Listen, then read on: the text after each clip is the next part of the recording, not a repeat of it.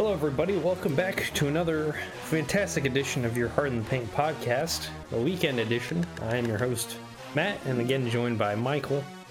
And today, on this November 30th, 2018, we're going to be going over uh, just the general news and happenings of the NBA. You know, there's nothing better than some topical NBA talk. And, you know, what a better way to do that than cap off the week of games basically one week after Thanksgiving and sort of review what's been going down uh, now that we're about two months into the NBA. But before we get to the NBA talk, uh, we do have a sponsor for today's show. And our sponsor uh, today is, you know, another another show that uh, tends to go hard, maybe in the paint, but mostly in the ring with Creed 2. Uh, so Creed 2 is uh, obviously a movie coming out uh, with Michael B. Jordan, everybody's most favorite actor, uh, and he stars in the next installment uh, to the low-key wokest sports movie franchise of all time. In Creed 2, we find Michael B. picking up the pieces after Thanos snapped his fingers to the Eastern Conference in last May, of course. Thanos, having wiped out a majority of the NBA is, of course, this almighty galactic god that just has to be stopped. And to stop this menacing foe, Michael B. Jordan has to team up with a classic cast of Hollywood superstars, including Lonzo, Rondo, Kuzmo, Lanso, Brano, and JaVale McGee to beat Thanos at his own game. After a substantially long filler training arc in the desert for two hours, our hero Michael B. Jordan is ready to settle the debate. Will Michael B. Jordan or LeBron come out on top? Find out in Space Jam Creed 2 Paint in the Ring. And with that, let's get started with today's NBA talk. So, biggest trade of the day, Michael, what is it? Uh, some breaking news on the East Coast. Uh, a little bit of a woj, bro. We got uh, Joakim Noah heading out to the middle of the country and the middle of nowhere and possibly the middle of the playoff seedings to the Memphis Grizzlies. So, of course, Joakim Noah, fantastic player the first couple years he's in the NBA pretty much disappeared off the face of the map here. Well, I mean, he was a really good college player too, back-to-back national titles. Eh. I mean, him and Horford killed in basketball. Come on. But let's be real here. He's got no knees left. His tornado shot is obviously, uh, you know, leaves much to be desired. Still goes in more than Markelle Fultz's shots. Uh, but, but I mean, Memphis, I don't feel like they were really lacking another big guy. You know, maybe you say, okay, we need a vet presence in the locker room. Is he in an expiring contract? Maybe. Maybe they're just trying to free up cap space. It's potential. They're a bit tight with uh, Gasol and Conley on both pretty major contracts. So maybe the Joakim Noah move is uh, maybe it's an insurance policy in case Gasol gets injured later in the year. I think that's your hope is uh, especially at like the uh, sort of traditional center spot, they don't have a ton of backfill. You got JJJ there, but he's really more of a power forward, and you got kind of the stretch four going on. But maybe you think, all right, for a second unit, we can play, you know, a very traditional setup of point guard, shooting guard, small forward, power forward, center. Mm.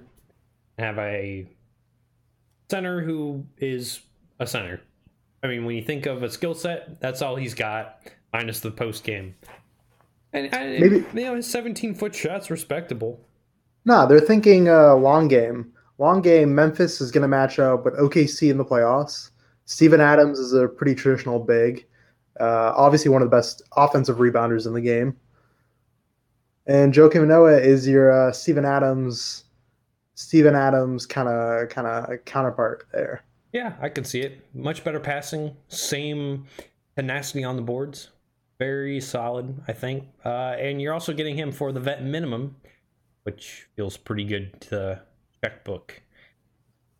Speaking of checkbooks, uh, the Thunder that we just talked about need to start mailing in that insurance policy on Andre Roberson's knees. So, a, character we haven't seen in a long time. Uh, it's almost like he got written out of the script for the show. Just a sort of a bad string of leg injuries that have since sidelined him out of really key Thunder playoff performances. Potentially whatever title window they may have had.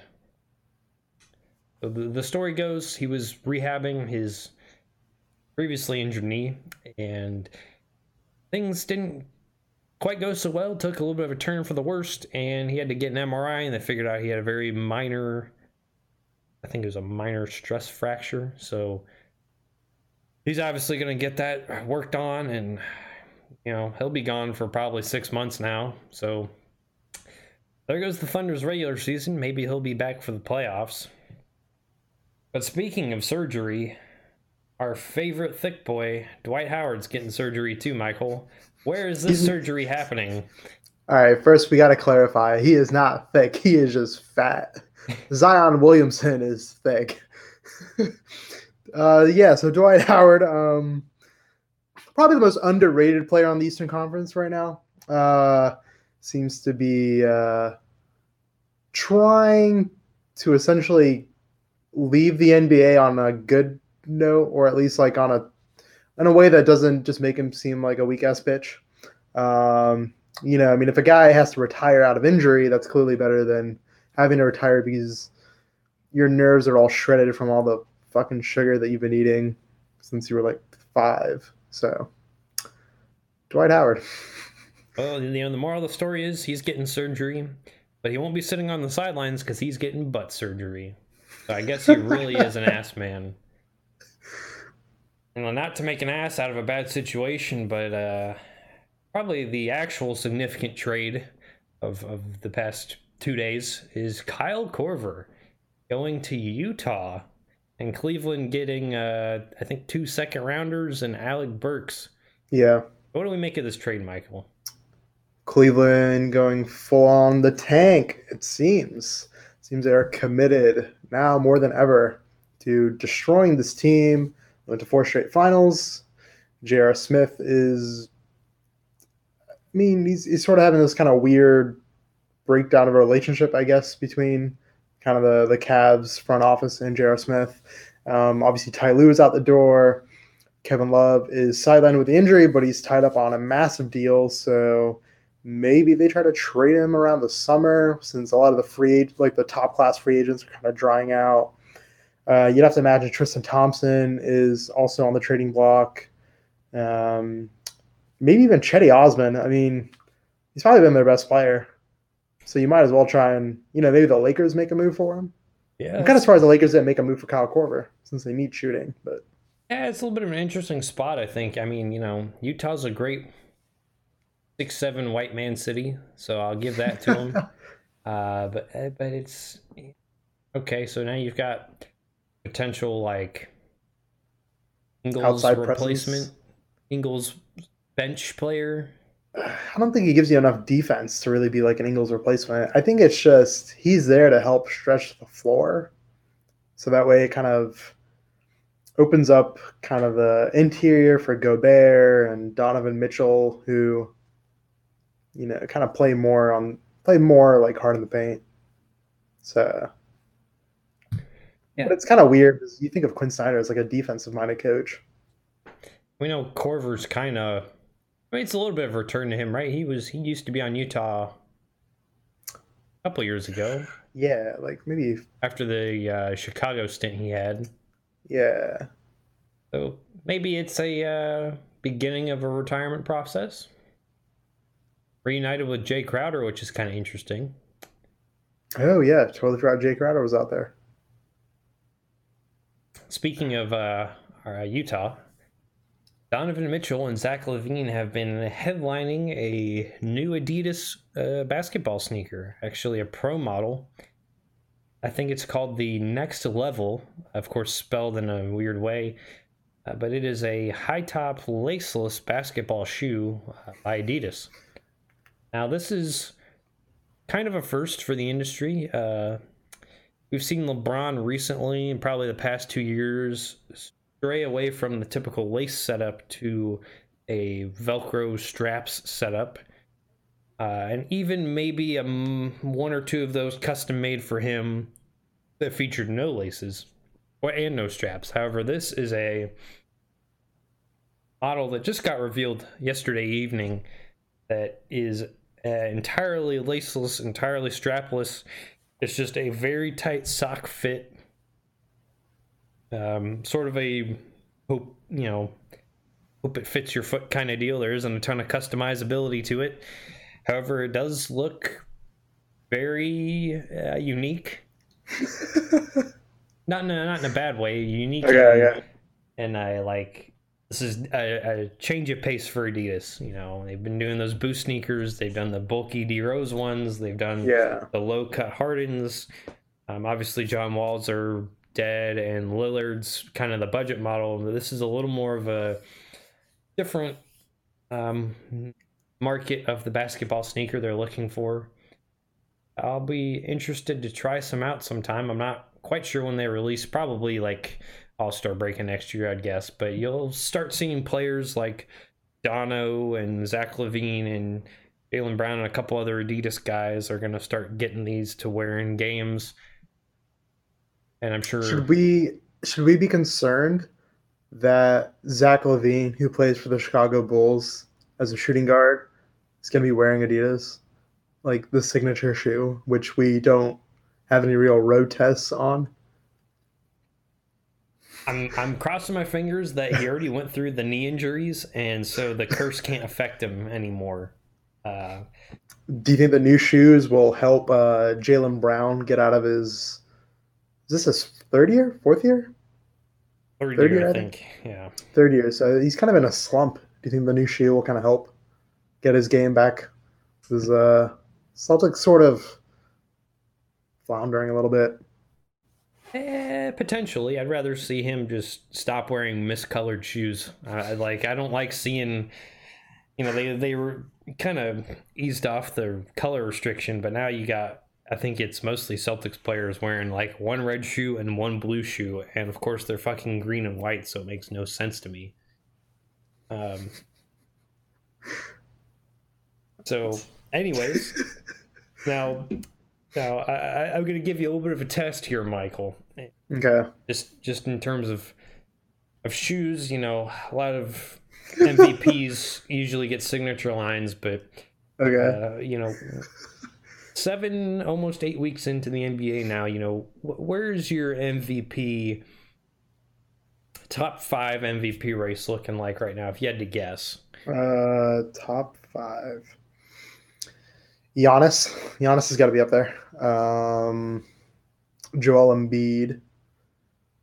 Those would be two guys. Uh, Kawhi with Toronto.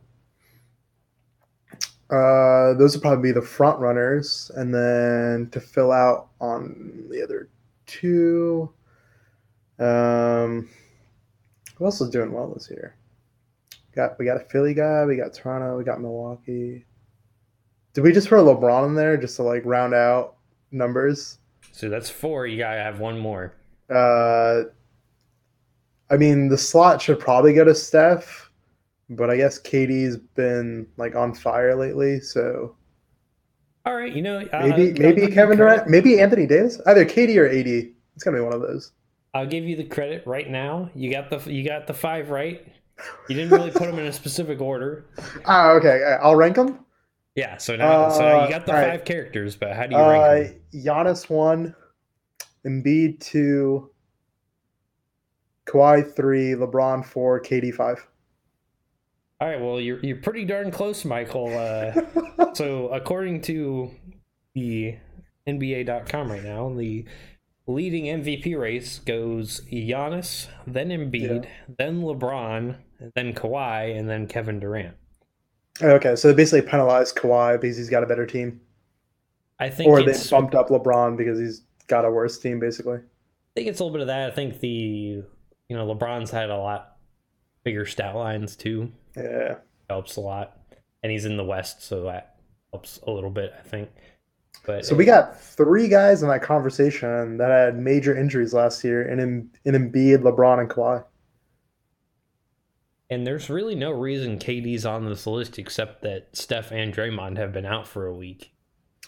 I mean, he's been he's been killing it though, right? Like last, you know, they had the the KD Draymond kind of game. Then they had a losing streak of four games. But the last three four games, Kevin Durant's been like pretty fucking good. like 2016 Kevin Durant. Hey, you got to remember though, in, in all of these MVP races recently, we've penalized Warriors players because they've had so much help around them, Yeah, I mean, as we should. I mean, which is why he's not higher. But I don't even think he should be on the list to begin with. oh no, he I mean, be he's. out I of mean, the top five. I mean, you, you asked for five, so I gave you I gave you a fifth guy. I would probably put Anthony Davis in that slot instead of KD. I Um, would- I, I mean, would- Boston's going to run into the same issue. Like Boston, like if Boston takes off, Kyrie's going to run into the same issue. Um, I would agree. I think the Davis over Durant probably makes a lot of sense. I think you could also put, um, you know, De'Aaron Fox. You could even put SGA on that list for the Clippers being the number one seed right now in the West. Wow, we just mentioned the Kings and the Clippers in this podcast. So, so out of these five players, you've got three of them that don't have a signature shoe right now, and three of Oh, them that yeah, have been, now right. been pitched by New Balance, and Kawhi having been the new front runner for New Balance's basketball line. Ah, it's so weird. New Balance, like Does that make New Balance relevant again? No, because like Kawhi, Kawhi is not gonna like sell shoes. Like he's he fits the mold for New Balance, where it's like you know the the the guy the the superstar that doesn't really care about being a superstar. You know, your your kind of classic dad look, right? Kawhi could fit that, but like, who cares? Like. Kawhi's awesome to watch, but I'm never gonna be like, man, I really want to go hang out with Kawhi. Like, I want to be more like Kawhi. So you're saying then that like if Kawhi came out with like his own custom pair of New Balance shoes, you wouldn't be interested at all? no, because it's just gonna be gray. It's gonna be so Kawhi-like. It's gonna be literally gray, maybe some black stripes. That's that's probably gonna be the look. I don't know. I feel like I'm going to try and get some because they're probably going to be cheap because it's New Balance, and they're probably going to be like surprisingly blue collar, like solid but not fantastic. Um, and, and it kind of goes, you know, hand in hand with like Puma's coming back with the basketball shoes, and then all these kind of other companies, some more Chinese brands have started infiltrating our league. So Mhm. I don't know. I'm I'm interested. I like. It's nice to have more competition than everybody wearing like Kobe's all the time. I guess. I mean, yeah, it can't hurt. I guess like the interesting thing will be uh like Puma signed all those young guys, right? Like all the uh DeAndre Aytons and Bagley and A lot of guys. one other like young guy. So it'll be kind of interesting uh, to see what they do there, I guess. And then anybody with Reebok, like anybody like I don't think anybody right now is, but I think Reebok's reps have been saying they want to sign somebody. So get back in the game. Yeah, been one way to start. You know, get another guy in Philly with Reebok. I guess like who's uh, which player in the top twenty should get the next signature? Somebody's got to get Embiid. That dude's just too marketable. Exactly right. Like between his Twitter and stuff. Like, could you imagine him tweeting out about like uh, releases and drops? That'd be sick. Or you remember like IT4 when he's like, "Oh, these shoes got no game in them." Like, oh Yeah. my god, what a diss! like I can just imagine Embiid dressing up as Santa Claus, just like throwing out like shoes to kids. Be fucking hilarious. Yeah, his size like 24 diagnosis. Like, just like chucking him at kids, dude. it fits his style too. Kind of kind of weird zebra print, you know. Right? Anyways, uh, speaking of signature shoes, Derrick Rose is now leading the most improved player and sixth man of the year. Well, I guess can't really compete for that anymore since he's been starting too much, but most improved player conversation out of a sort of ridiculous turn of events for him ever since the Jimmy Butler trade a couple weeks ago. So he has been uh, on a ridiculously uh, high clip in terms of advanced analytics. So, like, PER has been through the roof. His three point shooting, which has historically been like below 30%, is now non existent. Is now 45% for the month. Uh, he's been averaging some very good stats, and this is a character that we've always assumed has been sort of a Westbrook type get to the cup and finish. And I think everybody's kind of taken aback at how much, you know, oh, if you go under the screen against Derrick Rose, he's going to shoot a three on you now. Like, that's just, that's just so absurd to me. yeah, dude, he's got to extend that career.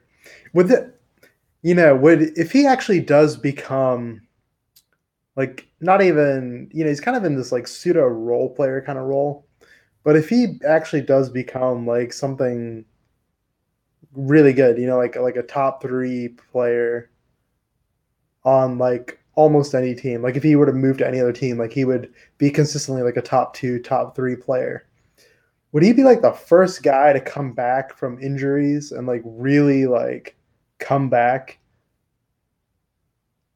It's like this is an MVP, like we're talking about. Like yeah. And usually when you get these kind of injuries, like you always just they never really come back, right? Like best case is like a Shaun Livingston, where it's like, you know, uh, high school, uh, high school kind of lottery pick, had that terrible leg injury when like his like fourth, fifth season, like when he was still relatively young.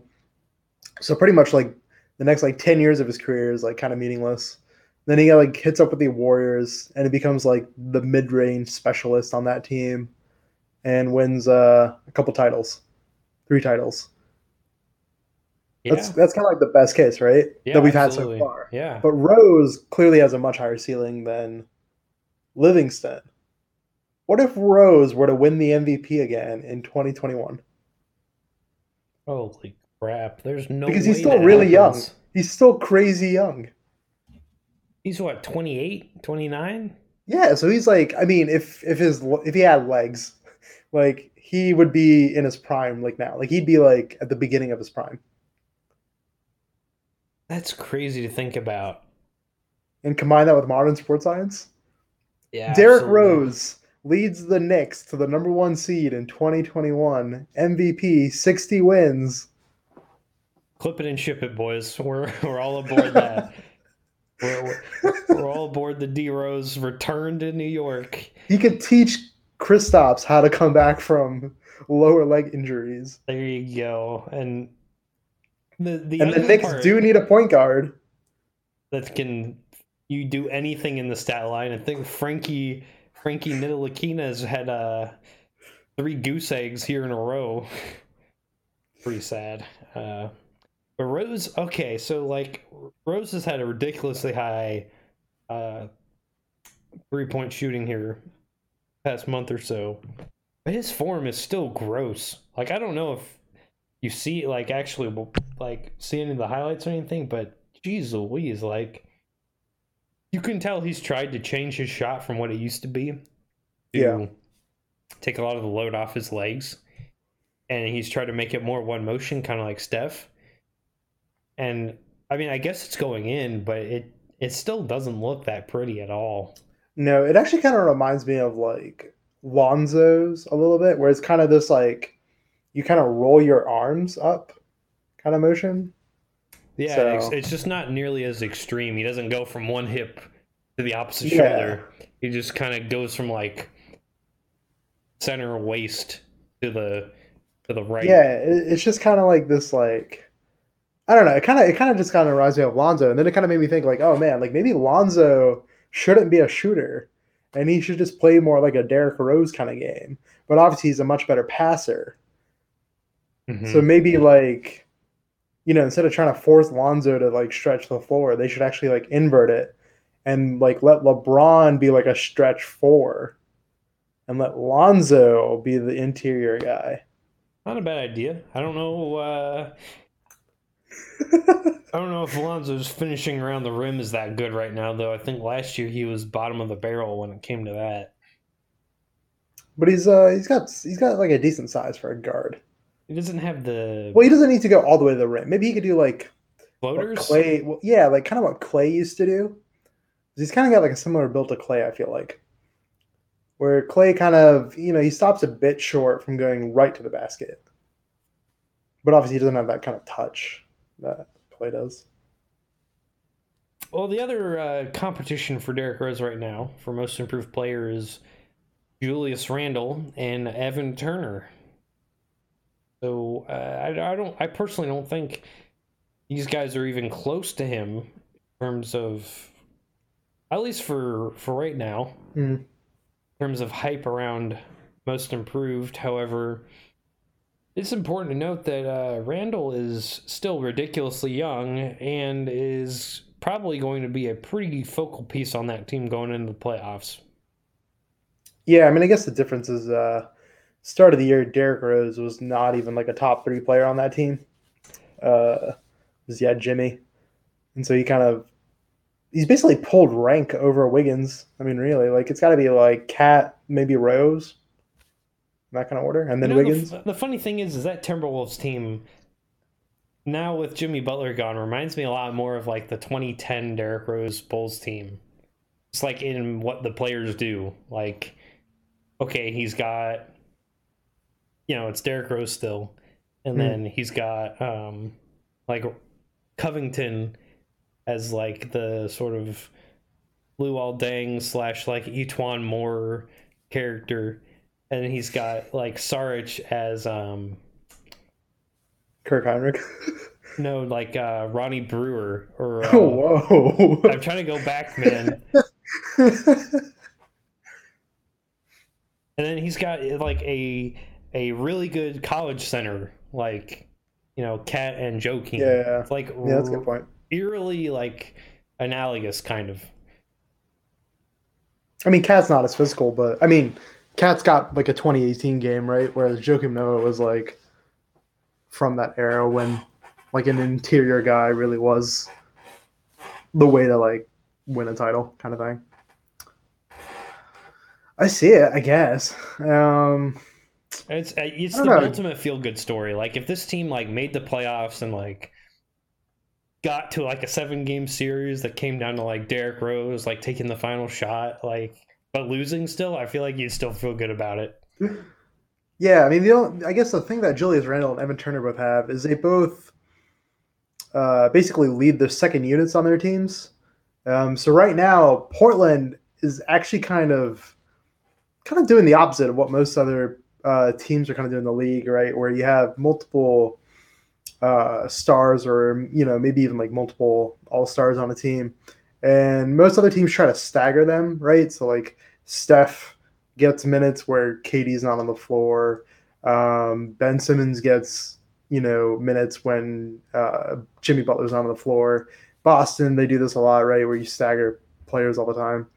But they actually play McCollum and Lillard almost exclusively together. I mean, it probably has to do with their size.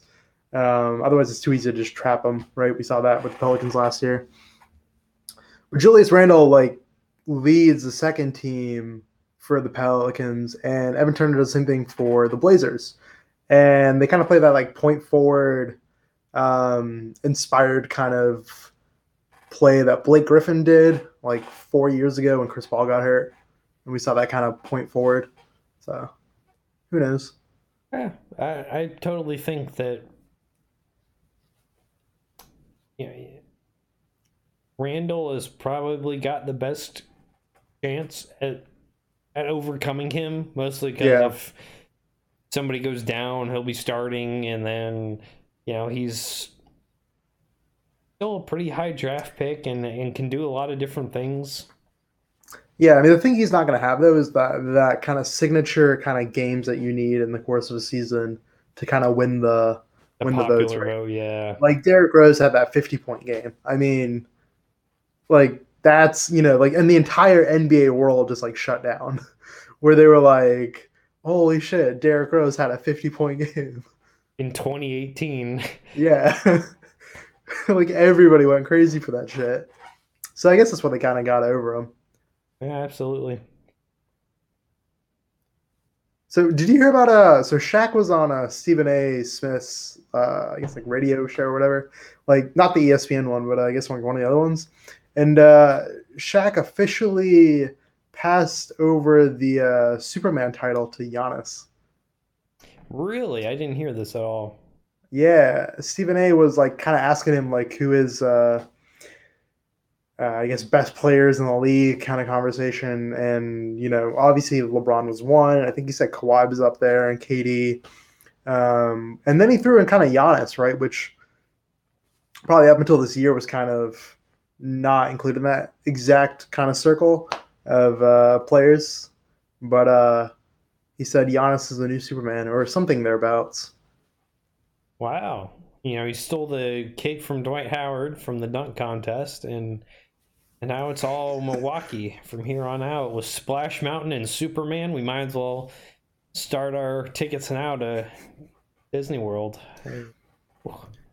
And then uh, on the opposite, I th- so this other like piece of news that I saw was uh, Phoenix uh, actually s- try to put in some bids to get Markelle Fultz. I heard about this one and I couldn't believe it when I heard it. Is Phoenix that desperate? I think it's the idea that possibly next year you could have had a starting lineup of Booker, uh, Fultz, uh, Jackson if he gets good, uh, DeAndre Ayton, and Zion. The 21 and under team? Is that is that not like the greatest like lottery team of the past like ten years? Yeah, that would be crazy. And what if like they actually like fixed Fultz? well, you know, Like what if Phoenix like because Phoenix has a pretty good like sports medical staff. That's what I was about to say. They have a pretty good history of magical medical marvels. Steve Nash. I mean, Steve Nash, Amare. yeah. Um, I, I could see it. You know, the only thing I have against it is Phoenix always says they want everybody. like any mediocre player, Phoenix is like, yeah, we'll take. Who could have like if that happened? Like what would have been the flip? Like what would have been this like hypothetical trade? Like who does who does Phil- Philadelphia get? Because like they would want a guy that could just shoot from the floor. Or a three and D kind of guy. It would probably be like Ariza? Phoenix doesn't have a ton of guards, is the problem. No, like I mean, I, I think the only like thing you would want is Trevor Ariza. You might take um, Jackson, even though he's such a high pick, but you kind of want like a, a a backup player to when Butler or Simmons is not on the floor. What about TJ Warren? Because TJ could be a playmaker on like a second unit for like three or four minutes. Like he could he could get kind of streaky and get you some points. I don't know. I think they would rather have like Tyler Ulis or something, even though that's like then you have two guards under six Oh, that's foot. so gross. Yeah, that's really gross. It'd be funny to watch though, because it's like, all right, you don't, you could play him like Redick almost. Wow. It doesn't. It does just doesn't quite work to me. I feel like Phoenix or uh, Philadelphia still has a lot of stock in Fultz. Yeah, I mean, obviously if they can if they can get him going, like he like his game should pair well with Simmons and Jimmy Butler. And he has flashes of like, oh, you know, he can drive to the rim. He's got some good floaters. It's his free throws and like any shooting beyond ten feet just looks atrocious. Yeah, but he's also kind of like weirdly like he's got a he's got a pretty decent wingspan, I think. Like he's not super tall. Like I think he's only like six three, six four at the most. But his wingspan is like six eleven. Yeah, and he's he's like hmm. got a good craftiness to him too. So like it makes a lot of sense for like how he would fit in and like why you would want him on your team. But is it you know, time will tell if this ends up being like a prolonged nightmare of D Rose guess like injury. So uh on uh r slash NBA the other day, you like pointed me out that uh one of our good friends Thomas made the front page. Yes, he absolutely did. And I don't remember his Reddit name, but it was something about uh, Willie Cauley Stein doing a Naruto run in game, uh, one of the Sacramento games like Monday. And I didn't So, uh, realize it was him, but I saw the post, and then I, he sent me a, a Snapchat later. I was like, "Are you for real?" He's like, "Who else would have that username?" so Thomas, if you're listening, you are our viewer of the fortnight. yeah. So so you win, Thomas. Good luck. Uh, it's only Wanna see more from out- here. I want to see more out of this kid, man. I want to see him uh, put together a string. Yeah, you know, you, you just need a string of victories, then you'll be sixth redditor of the year. It'll, you know, then you're on your way to getting the draft pick that you want. Yep, not the best fantasy player, but you know, kind of kind of passes the eye test a little bit. Exactly. Speaking of the eye test, let's get to the marquee matchup of last Indiana night. Pacers and the Lakers. Oh boy. Absolutely. The So uh, there was probably uh, the best playoff matchup from last year before LeBron traded a playoff matchup. What? in the East. That wasn't Cavs or wasn't Celtics uh, Sixers. Wait, what? You're talking about Indiana versus LeBron? Indiana versus the Cavs, man. When I mean- Oladipo would try to singly, single-handedly win the series, and we all decided Oladipo's actually pretty darn good. Except he didn't play this game. He's still injured. I know that's No, that's the Ladi- sad no. Ladipo, man. Eh, It's hard to see that team without him. Really, it's just like, oh man, it's it's rough. However, Sabonis. I mean, who's Sabonis and Thad Young? Sabonis. um, Do they have Tyreke Evans, Evans? Darren Collison. Good God. It's like feels so Indiana. Like I've never heard of more Indiana esque players. Well, it actually kind of feels like a team that could just as easily have played on like the 2013 Oklahoma City team.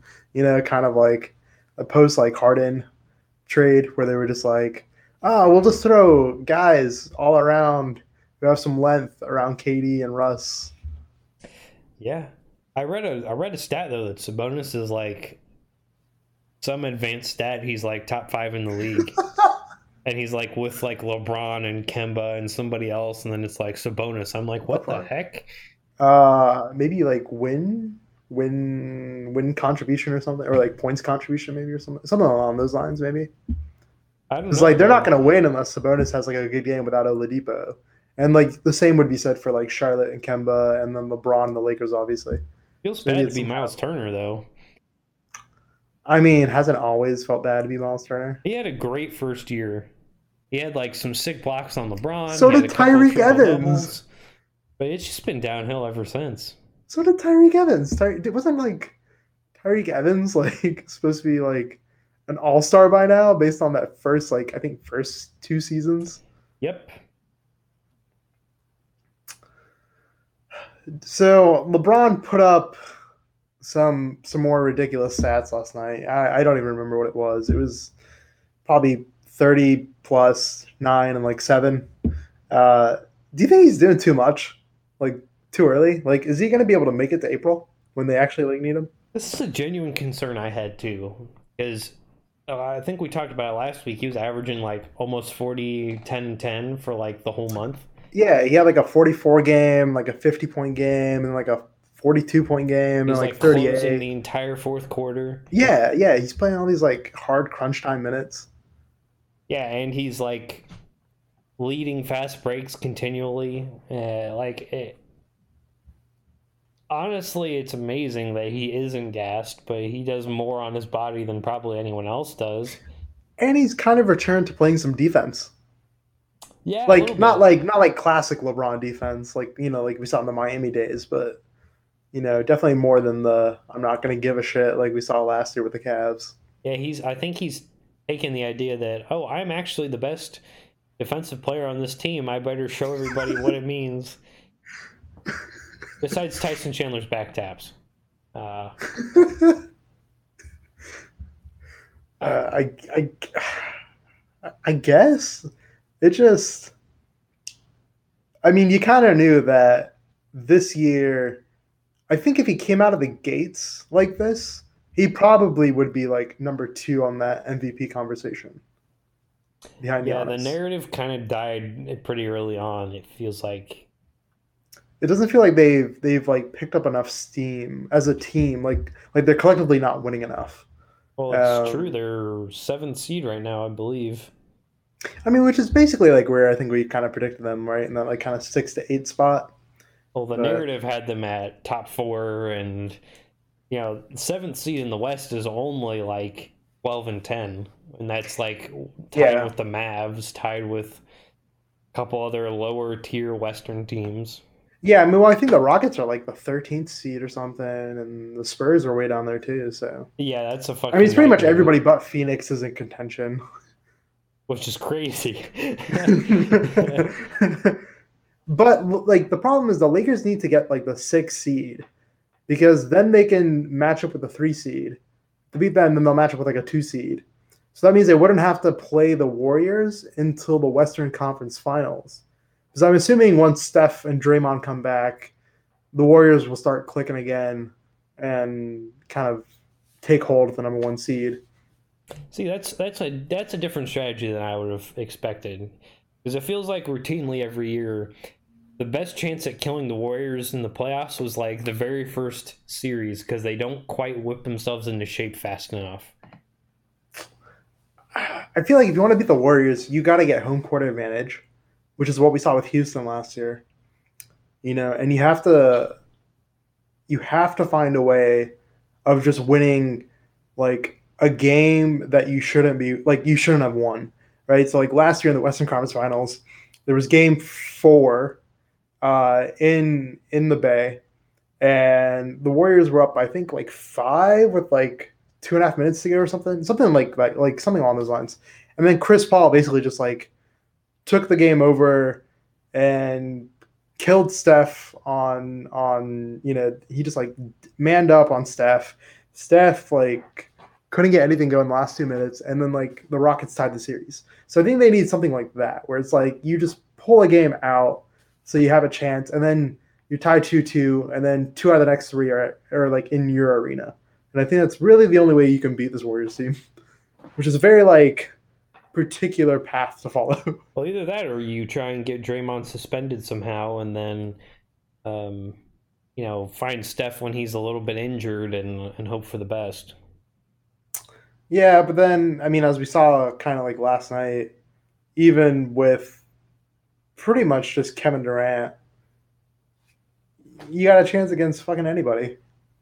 Yeah, so that's really the craziest part of the whole deal is, uh, you know, maybe they took a little bit of a slump once that first KD Draymond scuffle went down, probably about 10 days ago, but past three or four games, KD has looked like MVP KD and has ruffled off a couple wins, except for a very close, very almost playoff atmosphere Toronto Oh, adventure definitely. from last night. Definitely. And this was a very entertaining to watch. Uh, unfortunately, I didn't get to see most of it, uh, but I did get to watch the highlights, and you really get to see how like nobody can stop KD, and Kawhi is.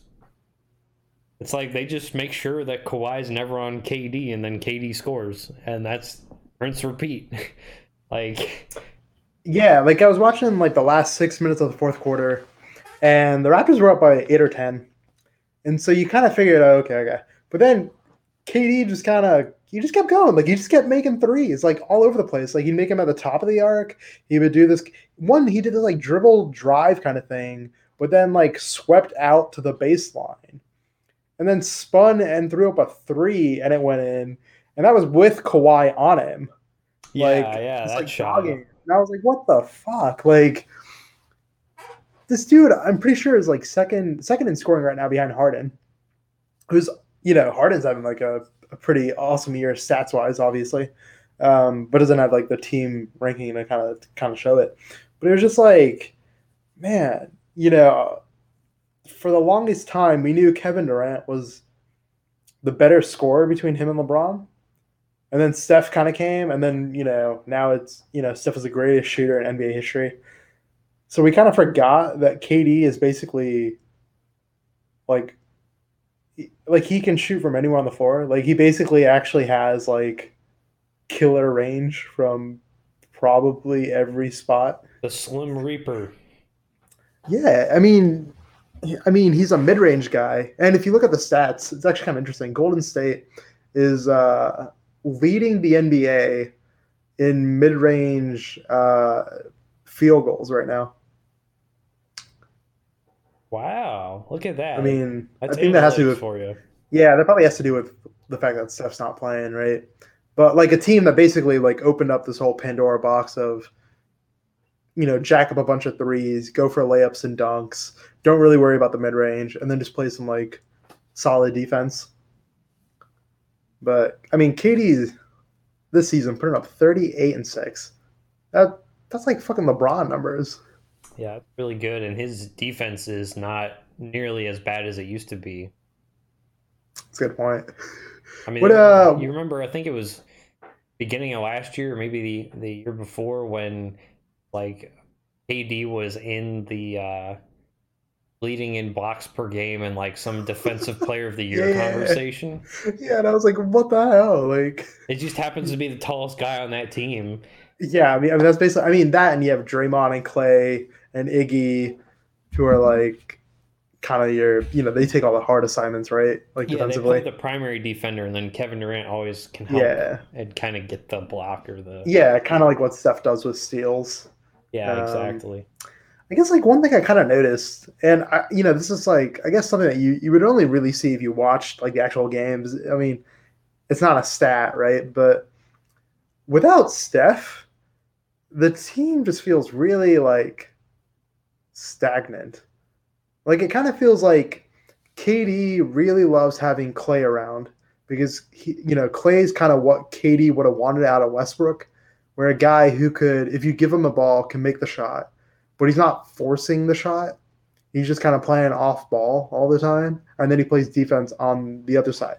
Kind of feels like KD really wanted Russell Westbrook to play like how Clay does, but then Clay just felt so fucking lonely. Like Yeah, it's you could you could tell like Clay just like I don't know. He looks kind of lost without Steph. You get think back to the OKC days. Like KD never had a like elite three and D two guard on his team. Like he had Roberson, uh, he had Sefolosha. Sefolosha, who got injured real fast, just like Roberson. But like even those guys' three point percentages weren't Yeah, nothing anywhere like this. Yeah. near.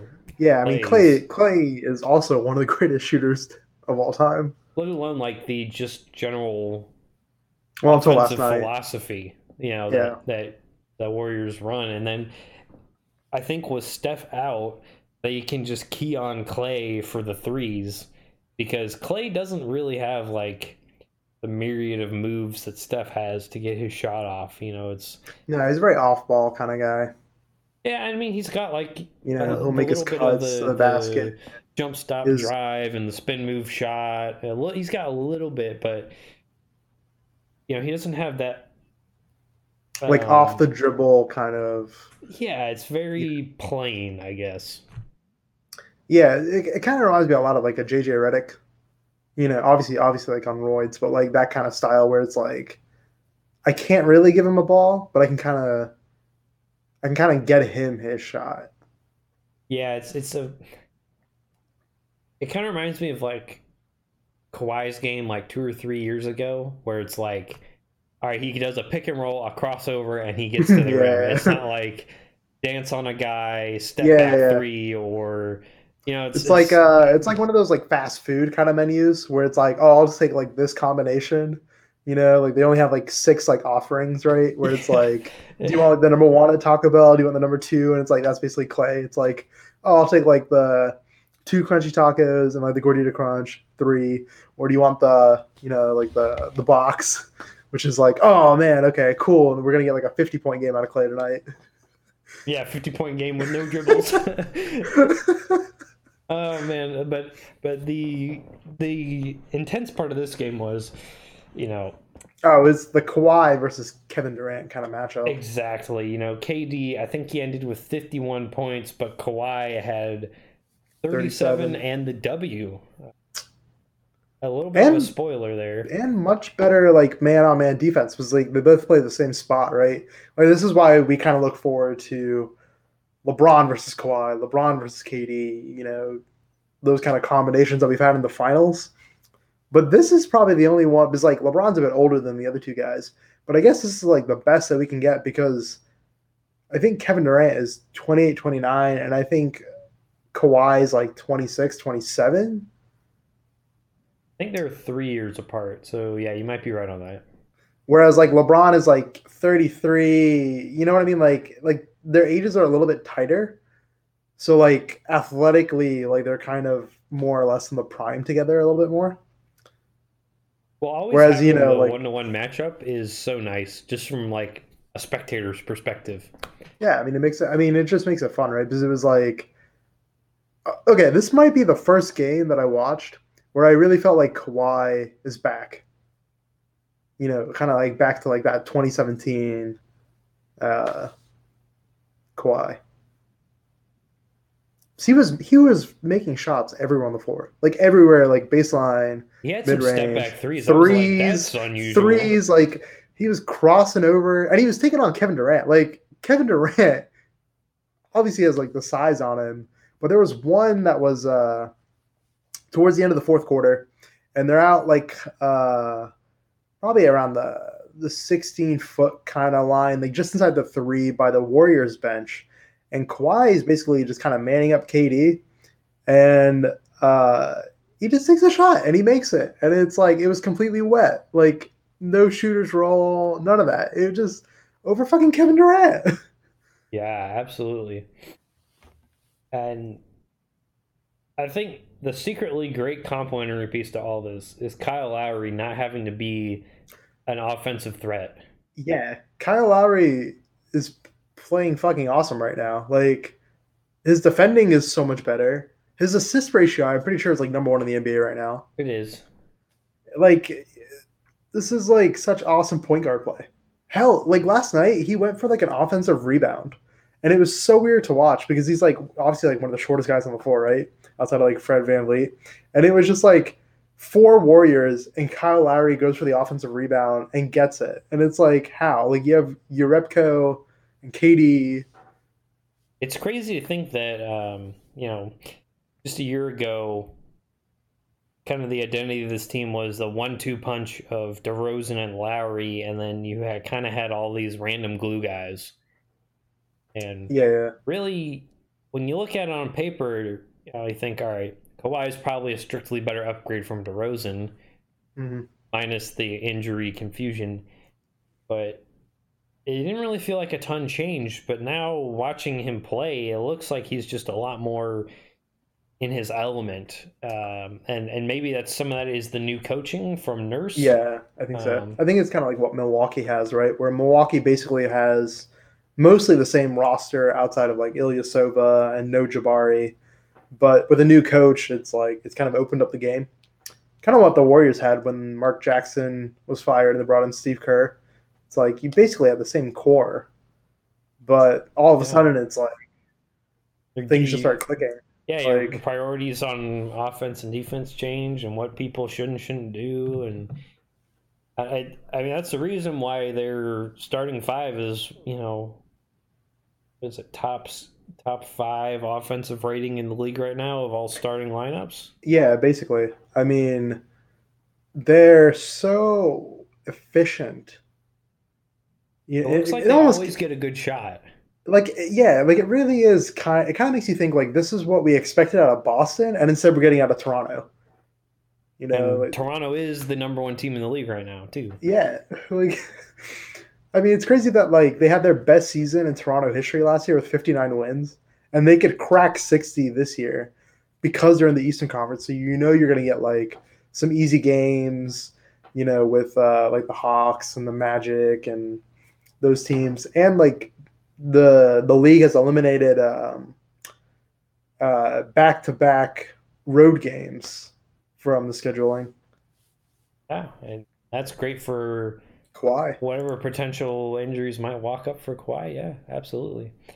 And really, to cap off all of this, you're thinking, all right, is this a potential finals matchup? Because I think most people, of course, had Golden State going all the way and Toronto being, you know, a favorite Eastern along Conference, Boston kind and the of, yeah. Sixers and. The only knock on this being a finals matchup is this game was very much in Toronto's control for the first half, and they kind of threw it away a little bit, but regained it in overtime. But it went to overtime, and Golden State didn't even have Steph Draymond. Yeah, I mean it's actually kind of weird because the same thing happened in the Lakers Pacers game, where the Lakers were up by like 24 or something, and then they had to throw LeBron back in the fourth quarter to close it out. So, yeah, I mean especially with no Steph, I mean that's a big thing, right? It's like you at least would have had a lot more kind of you know another shooter on the floor, right, to worry about to kind of stretch out the Toronto defense, and like they double teamed KD a lot last night, which you can't really do if you have Steph and Clay on the floor with Kevin Durant. Um, but it really kind of felt like one of those signature games that you sometimes get in the NBA, right? So like, uh, like, you know, a couple that I like kind of came to mind that I like took note of was like game one of the finals last year, where it's like LeBron, you know, like 51 points, like brings them almost to it, and then Jared just kind of blows it. But it's like, like what a game changer that could have been if the Cavs stole their first game in that series. Yeah, just so like even if they lost in five, even if they lost in five, it's like, you know, it just felt like a really hyped up game. And then another one was uh 2016. You and I actually watched this game, like I think in your apartment, and it was the Golden State goes to OKC, and it was like the fucking best game in like five years. And then Steph hits like a half court three at the end of the fourth Oh quarter to win the game instead of going to overtime. I think like, that the was, best like, regular season game I've watched in years. Like that that game last night between Toronto and Golden State felt very much like that, where it's like, holy fuck, both teams are like just like they're like taking I don't want to say like not taking it seriously, but like they're just so fucking like focused on just like the very tiny things of like, oh, I'm gonna go and get this rebound. Oh, I'm gonna like, you know, make this switch here which like sometimes doesn't usually happen in the regular season because you know like it's not usually as important but this game felt important Felt like a, it felt like a playoff game. Like you gotta love it too when yeah drake smack talking with kd you like even got the announcers into it. You know the narrative like that always makes those great too. Just like that's one of the hard things to communicate through the television, like especially during the regular season. Because mm. it's like okay, you know, end all be all. This game doesn't really freaking matter, but. Oh, maybe Yeah, it does exactly, because yeah. Toronto's proven they can beat Golden State. Oh my god! like and it was a breakout game for pascal siakam with fucking 26 points that player Like, night, like- yeah. like I'm, I'm like I've never really given a shit like about most Toronto basketball, but it's like god damn like this dude who the fuck is this kid? Yeah, he's just one of those like six eight like random small Like he went he guys. went yeah. coast to coast and took on Kevin Durant. I was like, who the fuck is this kid? Like, you know, kind of like when Jayson Tatum like dunked on LeBron last year in Game Seven. Yeah, It's just like, oh man, all right, bring it. it was great. So I, I if if Yeah, anybody all in watching all- this has not seen that, you should go spend ten minutes and at least watch the highlight reel. Yeah, and like uh, I guess like one, one last thing I, I'll throw out there is uh, so KD had 51 points last night. Steph, Clay, and KD have all had 50 point games this season. Yeah, isn't that insane? And KD's had two, I think, right? Uh, I think I so. know. Yeah, he had one against the Kings, I think. Fuck. God damn. It was you know, just when we thought like this team was was you know maybe gonna fall apart here with this whole Draymond thing, and it looked like there was a little too much friction. They just fucking regrouped. Like, goddamn.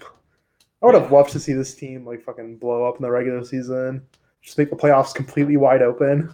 Imagine if they had Boogie this whole time. Dude, maybe maybe Boogie is like the secret. Like, what if Boogie comes back and gets fifty points in a game? They'll have the most 50 point game and all stars like ever. like since the like original 68 Lakers or something. That would What a be so cool. What a game! And of course, that will wrap us up for this amazing episode of the weekend edition of Hard in the Paint podcast, your NBA podcast for all of your NBA needs. Again, uh, we'd like to thank you all for listening, and of course, our sponsor, uh, Creed 2, for allowing us to always make this fantastic production. Uh, you can always leave us your questions, comments, concerns, mailbag in the descriptions below or at our emails provided. We always love hearing your feedback. And again, our listener of the fortnight or viewer of the fortnight is Thomas. So we'd like to give a special shout out to him. And we will find you Well, all. remember, remember, Creed two settles the debate between Michael Jordan and LeBron. So that's, why all you NBA fans should go out and see Creed two with Michael B. Jordan. Get a special sneak preview of that with Stephen A. Smith on First Take next week, Wednesday at 9 a.m. Eastern Time. And with that, have a fantastic weekend, and we will catch you all next week for more NBA talk.